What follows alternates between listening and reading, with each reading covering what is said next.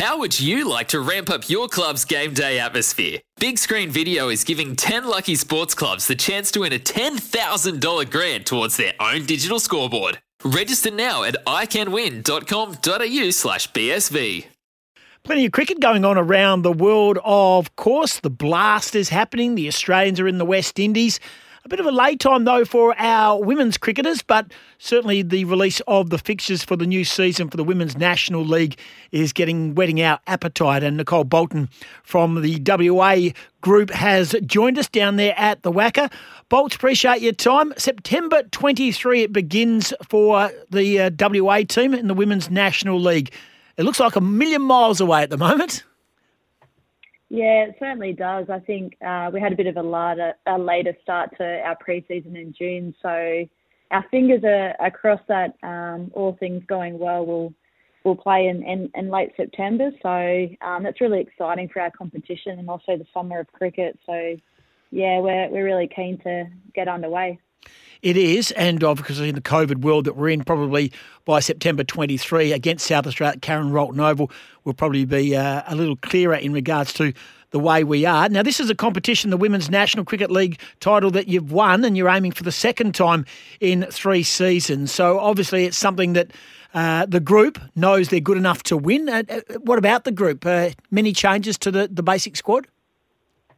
Yeah, we've had three new additions um, come into our program in, in Maddie Darke, Lisa Griffiths, uh, both from Cricket New South Wales. Um, Lisa obviously captained that um, New South team where we took the title away from them. So I think uh, she's realised it's it's better to come to a, a, winning side over here in the West. Um, and Maddie Darke's a, an up and coming wicketkeeper batsman. So um, she was a little bit tight for opportunities over in New South Wales um, with Alyssa Healy and um, Tahlia Wilson. So we're really happy that we've been able to, to get someone of her quality over. Um, and also Courtney Neale from Victoria. Again, uh, Victoria's got quite a few bowling options. So uh, Courtney's probably hasn't had the opportunity she would have liked. And um, we're really pleased to add to our pace bowling stock. So yeah, it's been really nice to have those three girls a part of the program. Um, it's definitely got a fresh feel to it, and um, yeah, they've been huge additions.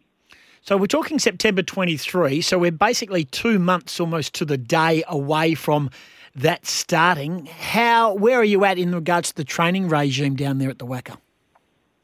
Yeah, so we've been going um, for about eight weeks now in our pre-season. Um, it's been a bit of a a hard slog since the start of June. Um, but you know, all players really took on um, some things that we needed to work on from last pre-season, which was to come back fit, and um, all our players, um, bar a couple, came back and hit their targets, and then those other players actually hit their targets a week later. So we're in a really good place physically, which means that we've been able to spend a little bit more time um, tightening our skills. So hopefully over the next, um, we're about to actually go into a bit of a, a deload week, and and hopefully in the next block we're going to start, um, you know, with some turf and um, practice matches, which will set us up really nicely um, heading into that 23rd of September round. Nicole Bolton from the WACA, of course, from our WA women's cricket team, is online uh, on Sporting Goss. You talk about getting onto turf. We haven't had great weather, which would make it incredibly difficult. We've spoken to, I think, Adam Voges and Shaun Marsh, who said it's been quite frustrating. So you're forced indoors, which is not the same. I know you, it's rolling the arm over and get, you know getting the bat in the hand and the like, but it's not the same. It must be somewhat frustrating considering the, the wet weather we've had over the last three weeks in particular. Yeah, I think um, normally this time of the year, I think both programs, the pace bowlers um, head over to, to Murdoch and, and use the facilities on turf um, down there. So obviously the the weather's impacted that, and um, but we're really thankful that Revolution Sports and, and Noddy Holder um, allow uh, the bowling group and, and even um, our batting group to come in and use those facilities. So um, yeah, we're really lucky that we've sort of got a contingency plan if the, if the weather isn't great, but yeah, I don't remember this time last year it raining as as much as it has. So um, you know, we might be a little bit later onto turf, which uh, it's not a huge um, issue. I think it's just um, obviously as a batter, you don't want to get complacent when the ball's coming on nicely in the indoor centre, and then then you head onto turf and there's a little bit of variation. So um, you know, I think hopefully the weather over the next month or so, if that picks up a little bit, um, we should be outdoors um, pretty quickly. Personal goals and aspirations for the 12 months ahead, for the season ahead for you on a, a state level? Of course, you, you want to tick all those things, but also on an international, national level? Um, yeah, I think from a state point of view, we've really um, got a really great squad together, and, and obviously Rebecca Grundy's in her second year, and and I think we learn a lot as a group, and and I'm sure Grun has learned a lot as a, a coach in that first year, and and I think we're really on the right track moving forward. Um, we're going to prepare as best we can. I think we need to hit the ground running a little bit better than we did last season, um, so that we can get some momentum um, heading into the business end. And I think um, personally, um, I guess I just want to keep contributing to WA cricket wherever I can. Um, I've really enjoyed actually taking on some work outside of cricket at the moment, which I think is really going to add to add to my life and, and, give me some balance, so that when I am coming to training, I'm I'm being my best version, and I'm also able to to give to the group. So um, whatever happens from a, a national and um, performance point of view, um, I'm, I'm not too sure, but as long as I keep fronting up, um, I'm fit and, and I'm making runs and, and taking wickets, and hopefully the rest can take care of itself. It's going to be a pretty busy summer, so you, never know what opportunities um, can present themselves.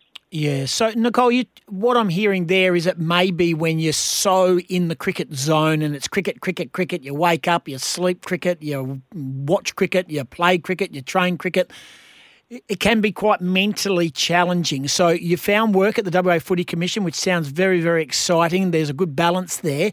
So therefore, you, you it's a better life balance. I know it's a cliche, but it, looks like work-life balance and work being work in regards to the Footy Commission, but also you, you know, you are a cricketer as well.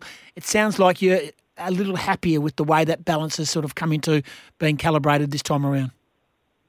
Yeah, definitely. I think last year presented a lot of challenges for a lot of different people, and I think it was the first year where all I had was was cricket, and I really started to sort of second guess what my my purpose was, and um, I didn't really have anything outside of cricket. So for me to get that um, justification, I was searching for that through cricket, and it can be a little bit debilitating as an athlete. And I think now that I'm sort of coming towards um, the later stages of my career, I think having that balance and um, that purpose outside of cricket um, is really important for me. So when I do transition out of the game, um, you know, I've got aspirations to continue my career development, and I'm just really grateful that the WACA and, and the WA Footy Commission um, have been able to sort of work together to be able to facilitate that. And um, yeah, so far it's it's really added value to my life, and I'm a lot happier. And, and when I do go to training, I'm, I'm very present and I'm really enjoying my time um, around the girls.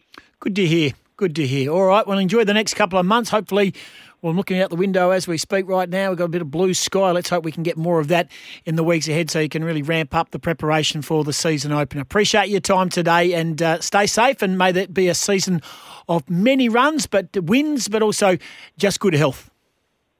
Yeah, thanks very much, Goss. We really appreciate uh, your support as well. Good Cheers, on you. Mate. Nicole Bolton joining us from the WACA, and they get underway in a couple of months' time. This is Sporting Goss. It's Tyre Power's Big Footy Final Sale. To kick things off, you can get the power to buy three and get one free on selected Toyo passenger car and SUV tyres. Tyre Power's Big Footy Final Sale can't last. Visit tyrepower.com.au now.